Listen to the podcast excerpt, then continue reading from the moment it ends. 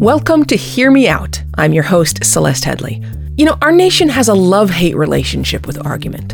A lot of us love to argue, but even more of us hate the results. This show is an antidote to fighting for the sake of winning. We'll tackle challenging topics, we'll talk, and we'll listen.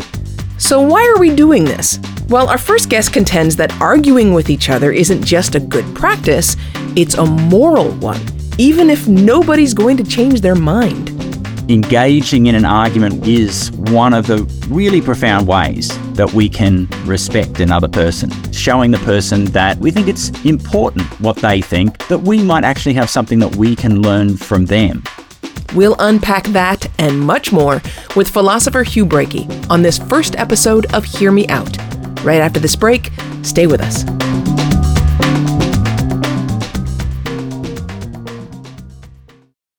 We're back on Hear Me Out. I'm Celeste Headlee. An argument is a systemic attempt to make other people think as we think. If we argue with any sort of seriousness at all, our desire must be to make the thoughts of our hearers conform to our own.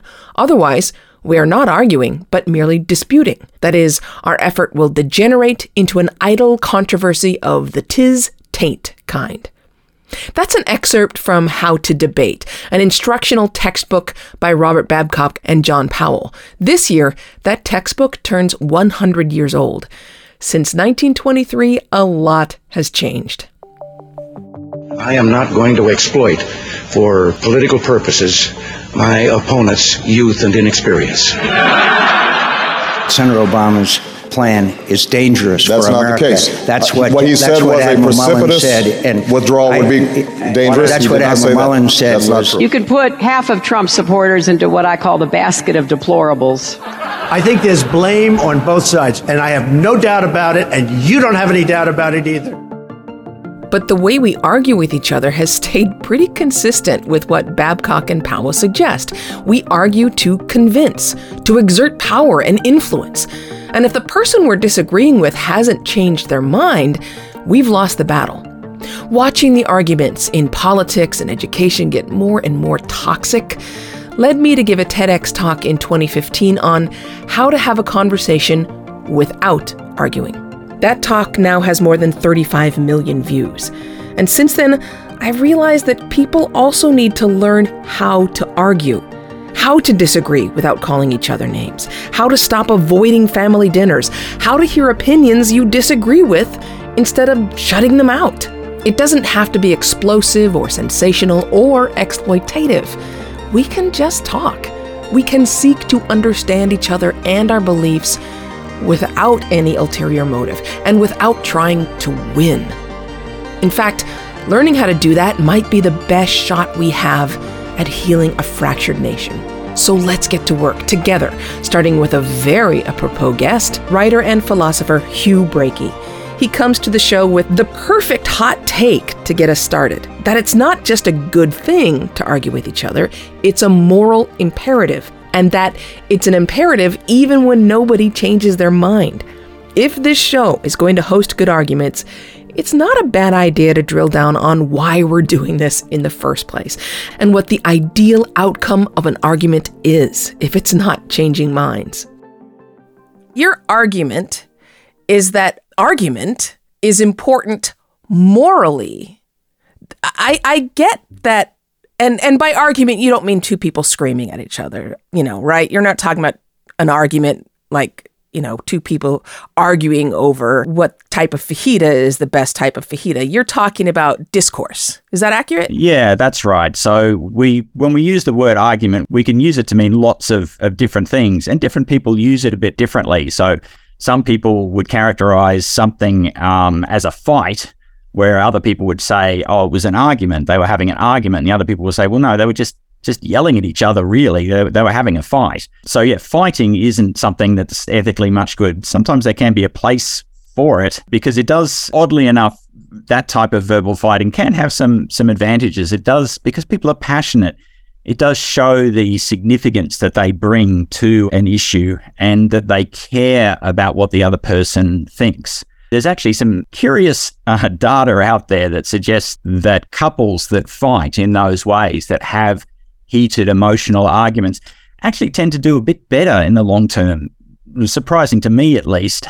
And they do better in the long term because they're willing to express the things that they're thinking and feeling and to do so in an impassioned way that makes the other person realize this person really takes this seriously. And so there can be benefits to that. But in the main, uh, that's not what I'm talking about. I'm talking about the way we can get together with other people who have very different views from us, perhaps very different perspectives and ideas and come from different places and be able to think through things with them, collectively come to some decisions, but sometimes uh, ultimately winding up to just agree to disagree.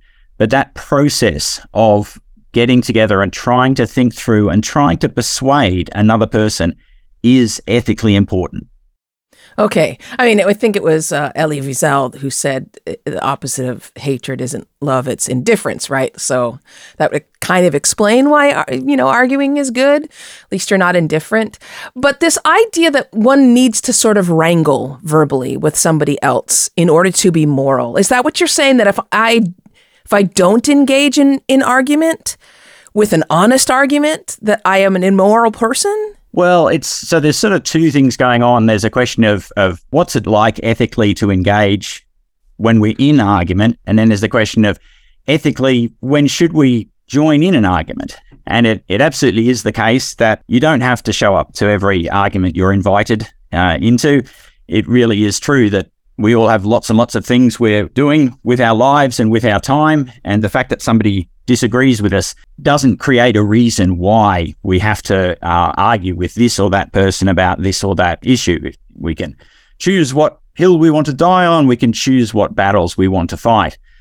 But it is true that arguing is something that can make us a better person and that sometimes it's a it's a really profound way of showing respect for the person that you're disagreeing with um, because you're entering into a discussion with them that might let your views help shape their views and influence them, uh, but also that might let their views help shape your ideas uh, and the, the things that you think about. And that is a profound way of showing respect for other people. And so, even though it's okay, it's totally morally fine to to choose not to argue with this or that person in any given instant there are times when it will be the, the sort of the morally best thing to do is actually to engage with that other person, is actually to try and understand them, and sometimes to try and persuade them to, to the view that you have that you think is right. But it sounds as though, I mean, I have so many questions here because, you know, it there's so many things that figuring out what you mean by a particular word you use becomes important. So there's not just the idea that you know, having these discourses, hearing somebody else out is good for you, right? Is is good for your brain, is good probably for you emotionally as well as physiologically and neurologically, but is moral how do we cross the line into morality? How do we cross that line from this is probably a smart thing to do, right? You don't want to be an echo chamber and engage in groupthink. You should have pushback. You should hear other people's perspectives. I can totally see how that's good and positive and has benefits, but when does it become moral? Sure, and that's a good question because the reason that argument is ethical, there there are a bunch of them, but the main one is that it's it's a profound way of being able to show a type of respect for the other person, a way of being able to show that their view is significant, that they are a reasoning, rational creature in the same way we are. They they think things for reasons. They're capable of articulating those reasons and, and putting them together. And they're capable of entering into with us a shared way of coming to new views and new understandings of the world. And so, what all of that can do is it can show a profound type of respect for the other person, showing the person that their views are worthwhile uh, and are worth engaging with, and that we think it's important what they think, and therefore that it's it's worth trying to persuade them to have um, have better ideas or, or better knowledge, or alternatively that that they're such a knowledgeable person, such a reasonable person, such an insightful person that we might actually have something that we can learn from them. And therefore, engaging in an argument with them is one of the really profound ways that we can respect another person. So, a few things come to mind. Number one, that is not how most people converse uh, these days. they do not go into these conversations expecting to be persuaded by someone else. Most people go into these conversations expecting to persuade, not be persuaded. I think most people do not even get into the mindset where they can seriously consider the validity of somebody else's argument these days. I have no idea what it was like in ancient Rome or the Incan Empire. And I think a lot of people would immediately say when they hear you talking about this, showing respect to others, you know, at least giving them the courtesy of allowing that their opinion might be valid. I think most people would say, what if their opinion isn't valid? Right? Like, what if they're a Nazi? I hear this all the time is would you talk to a Nazi? That's one of the biggest pushbacks I hear. So, does that become immoral? I mean, how bad does another person have to be before it becomes immoral for me to even engage in the argument? So, it certainly is true that there's a you know, there's a, a point at which it, it no longer becomes morally significant to engage with a person because their views are, are simply so twisted that doing so would, would serve no purpose for the sort of the full throttle Nazi person. There often isn't anything to gain there because the types of views that they have undermine so many of the premises that you might work from if you're trying to sort of reason with them and, and come to terms with them and, and so on. But just on the on the point you raised that it's often the case that when we go into arguments, what we aim to do is to persuade. And what we don't aim to do is to be persuaded. There's a couple of ways of winning an argument. One is by persuading the other person.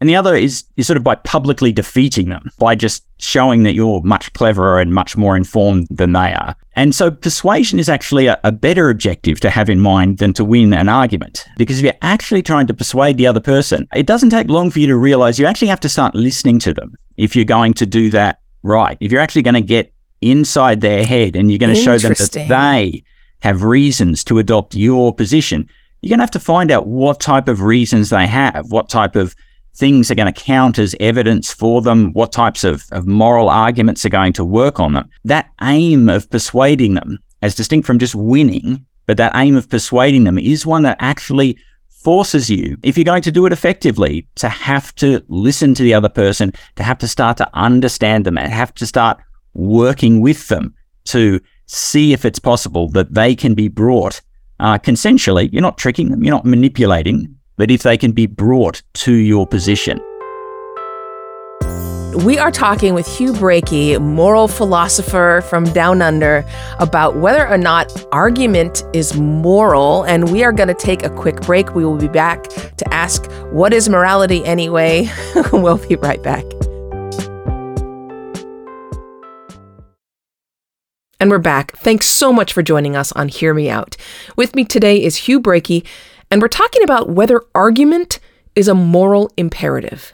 And, you know, I, I kind of jokingly say, what is morality anyway? But, you know, Hugh, morality is so flexible and morality has so often been used as a as a bludgeon against disadvantaged groups, for example. And so when you're deciding whether something is moral or not, how do you make sure you're not coming from a place of I, I guess presumed superiority that you're telling other people how they should be? Yeah, it's it's a good question, and it's it's one that I think we can never leave behind us. As in, it doesn't matter how how sure we get and how thoroughly we've tried to think things through, um, it remains the case that morality is not the type of thing where we can be given demonstrative arguments that compel all rational people to believe one thing rather than another there just is a huge amount of disagreement. Even though it is true that there's a lot of disagreement and probably will forever remain a lot of disagreement in the world, there are some things that almost all of us share, and that there are ways in which we can engage with people and, and think through the types of things that we should be doing, the types of things we think are, are, are right and wrong with them, and that that can give us, I guess, a little bit more surety in what we're doing. The other thing to mention is, of course, that the concern with with people being marginalized, the concern with voices that haven't been heard and, and the need for them to be, be heard is, of course, a moral consideration, just like yeah. all the other moral considerations we have. Um, and it's a moral consideration that can be pressed upon others through the power of argument.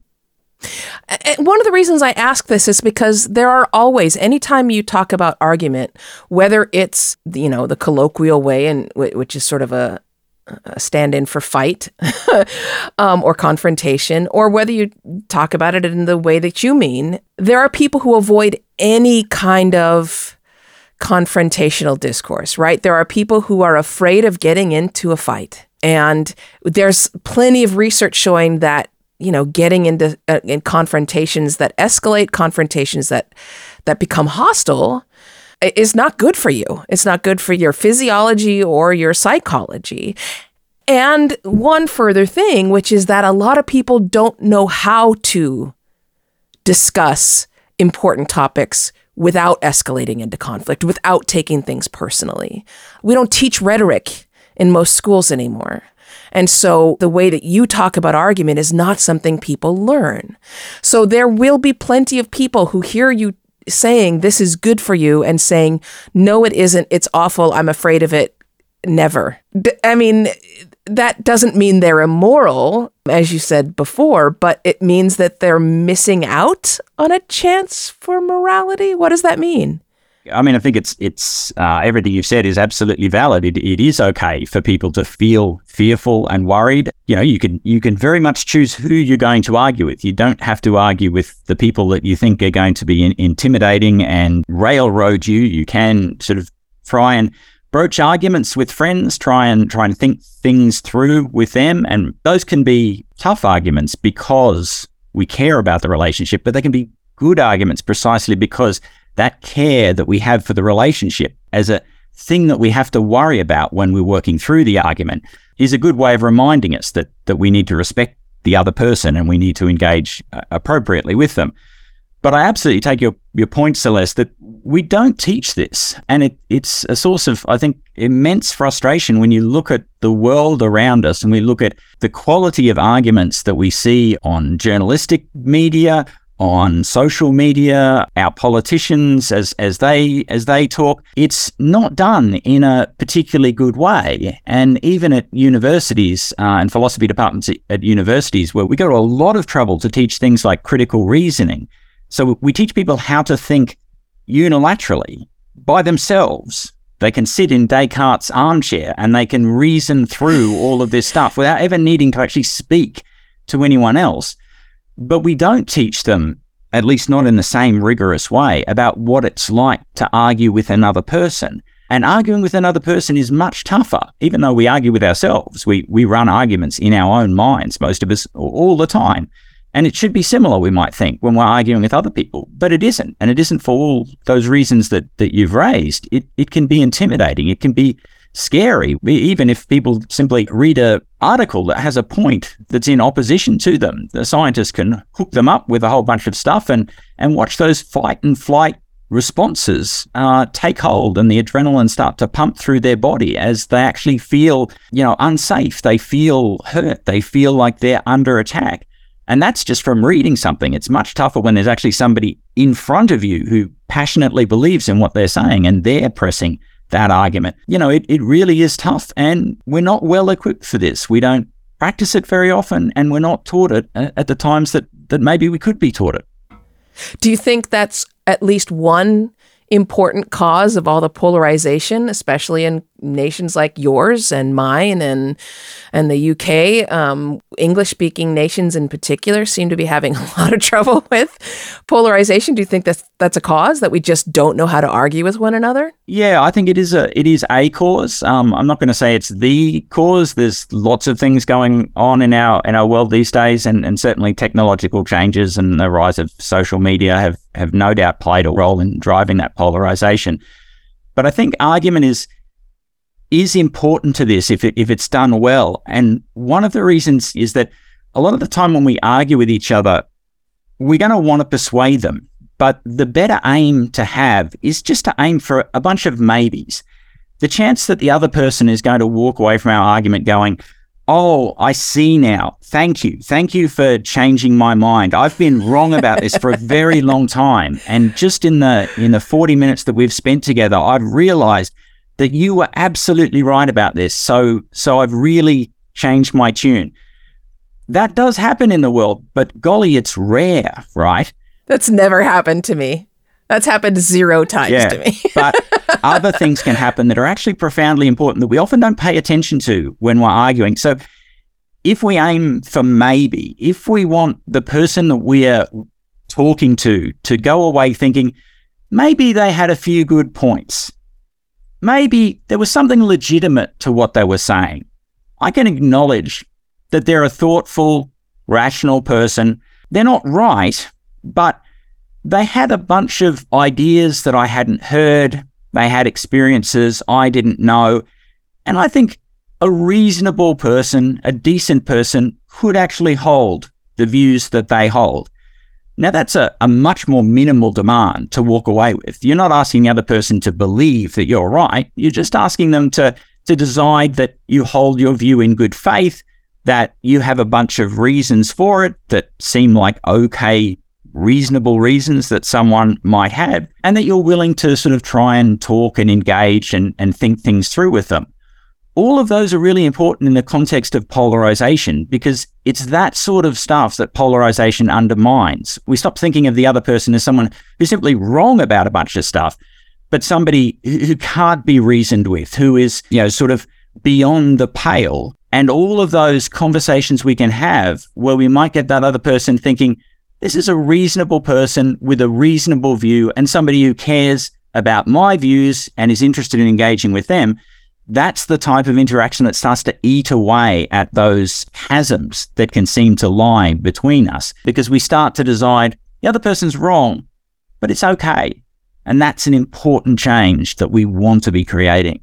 this show is is based on this this question of can we have disagreement without wanting to insult one another? Is it even possible in our era in which everyone is trying to win an argument and impress other people by demolishing, slaying another person on especially on Twitter or something?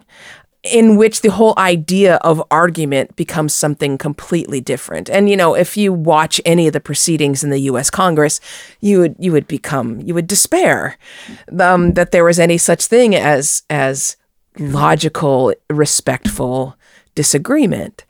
Um, but this show is wondering if if we can get it back. and, and I wonder if you have any suggestions for us, any tips on how we go about sort of building an audience who believes this is possible, not just possible, but as you say, important, virtuous, even. Well, I, I think, Celeste, the proof is in the pudding. The ability to have arguments with other people who have very different views, and for both people to walk away thinking they understand the other person a bit better. They can see the reasons that they have, they've listened to them. Maybe they've made a bunch of small changes to, to various parts of their views. People arguing stuff often often try and define their terms, distinguish one thing from another. There's lots of little things that happen in arguments, even when people are holding fiercely to their own positions. So all of those little changes, I think, help demonstrate the significance of argument. But it's also true that I think when argument works well, it's almost invisible. So we have an expectation that human beings are, are kind of rational people. And so every time they are rational, we don't notice. We, we just think, well, but of course, of course, that person changed their minds about these new type of vaccines because they got the evidence and they looked at it and they thought, oh, well, that makes sense. We don't notice that type of person. We notice the type of person that the evidence doesn't move, the, the person who willfully resists. They're the one that gets all the attention. But the fact that perhaps 80% of the population actually looked at the evidence and weighed it up for themselves and said, this looks like the right thing to do, becomes almost invisible to us. But it's there where we actually see the power of argument if we're willing to look at it. People do, even people with very strong political persuasions, they do move their opinion when they are confronted with evidence. They don't move their opinion as much as, as probably they should, and we would like them to. That's because we all have confirmation bias, so we don't respond well to evidence that we're wrong. But we actually do, you know, the evidence suggests we actually do move, even when we're very committed in one particular way. We hear that evidence. Uh, we actually do shift our position a little bit. And I think one of the problems with our world is we just don't notice when that happens because it just seems like everything's fine when it happens.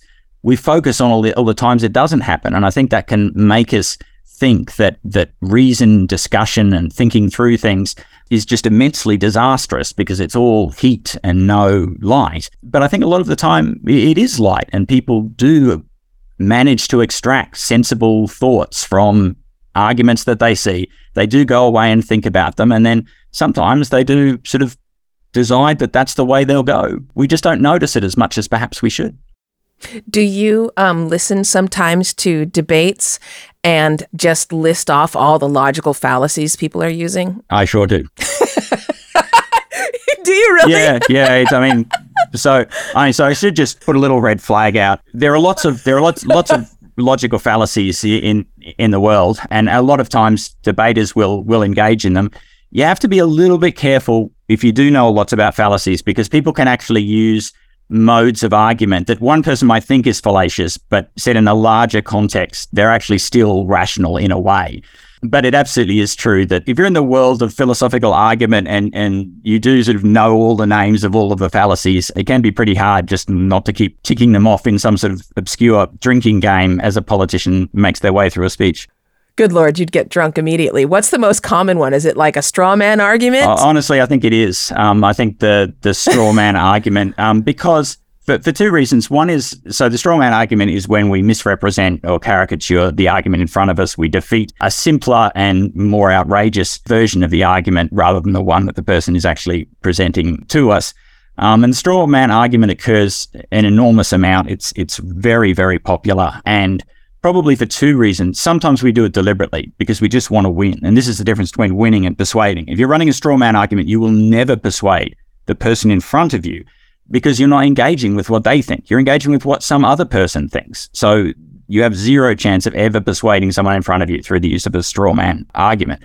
So they can, they're often used rhetorically. They're used deliberately by people to score rhetorical points on the, on the person they're arguing with by making it look like they're committed to some fanciful or bizarre or morally shocking position. But the other thing with strawman arguments is they're often used innocently. So often we just don't listen hard enough to the person in front of us and we think we know what they're saying. We think we know what their position is because we've heard something similar from someone else before or something. And so we try to attack that argument.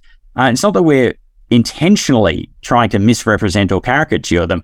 We just haven't listened hard enough. And so we haven't actually understood their position. So I think, yes, the straw man fallacy is the most common fallacy that I see uh, out there in the world. And it's there for two reasons. One, when it's used as deliberate strategy, but two, when it's simply the case the person hasn't listened and understood the person that they're arguing with. It would be like if my son said, "Hey, can I get a cat?" and I said, "I'd I'd rather that you get a dog," and he said, "Why do you hate cats?" Yes, yes, exactly. yeah. Any last bits of, of recommendation for us in terms of moving forward? Um, you know, because we're not just inviting people to give opinions that are probably unpopular. We also want to help people lose some of their fear of disagreement and see that you can have a perfectly enjoyable conversation with someone even in the presence of disagreement. Any other recommendations with that? Yeah, the main things in these cases are always to try to understand before you try to persuade. And that goes for, for the audience out there. Make sure you understand the, the position that the person is, is running before you move into sort of e- evaluating it. But also to remember that one of the things that, that makes arguing or hearing arguments from somebody who believes something different, one of the things that makes that really tough is exactly the thing that's morally important about it, which is we're being confronted with that otherness of another person, the fact that they have different thoughts from us, that they create value in the world in the same way that we do, but but they do it as a different source to us that we cannot control, even though we might want them and even feel like we want to force them to say the things that we want, to believe the things that we want. But the recognition that we can't do that and that they are okay, even though they have this profound otherness to us, that they are, they are so different to us. That is really a huge part of what it means to be a tolerant person, to be somebody that can live in a pluralistic, diverse world. It's something to be treasured even though it can it can feel so tough when you're faced with it. I, I hope everyone takes those words to heart um, because that would be that would be awesome. Uh, Hugh Breakey, as always, thank you so much for talking with us. Fantastic. It's been great to chat. Thanks, Celeste. I went into this conversation not knowing whether I believe argument is a moral act or not. And to be honest, I still don't know. But the conversation has gotten me thinking, and I hope you're thinking about it too. We all avoid conversations with people who disagree. Is that wrong? In any case, thanks once again to Hugh Breakey for joining us. Be sure to join us next week when we'll take what we've learned from Hugh and apply it to a tough conversation. Hear Me Out is a podcast from Slate. The show is produced by Maura Currie. Ben Richmond is the Senior Director of Podcast Operations, and Alicia Montgomery is VP of Slate Audio. I'm your host, Celeste Headlee. Until next time, speak your mind, but keep it open.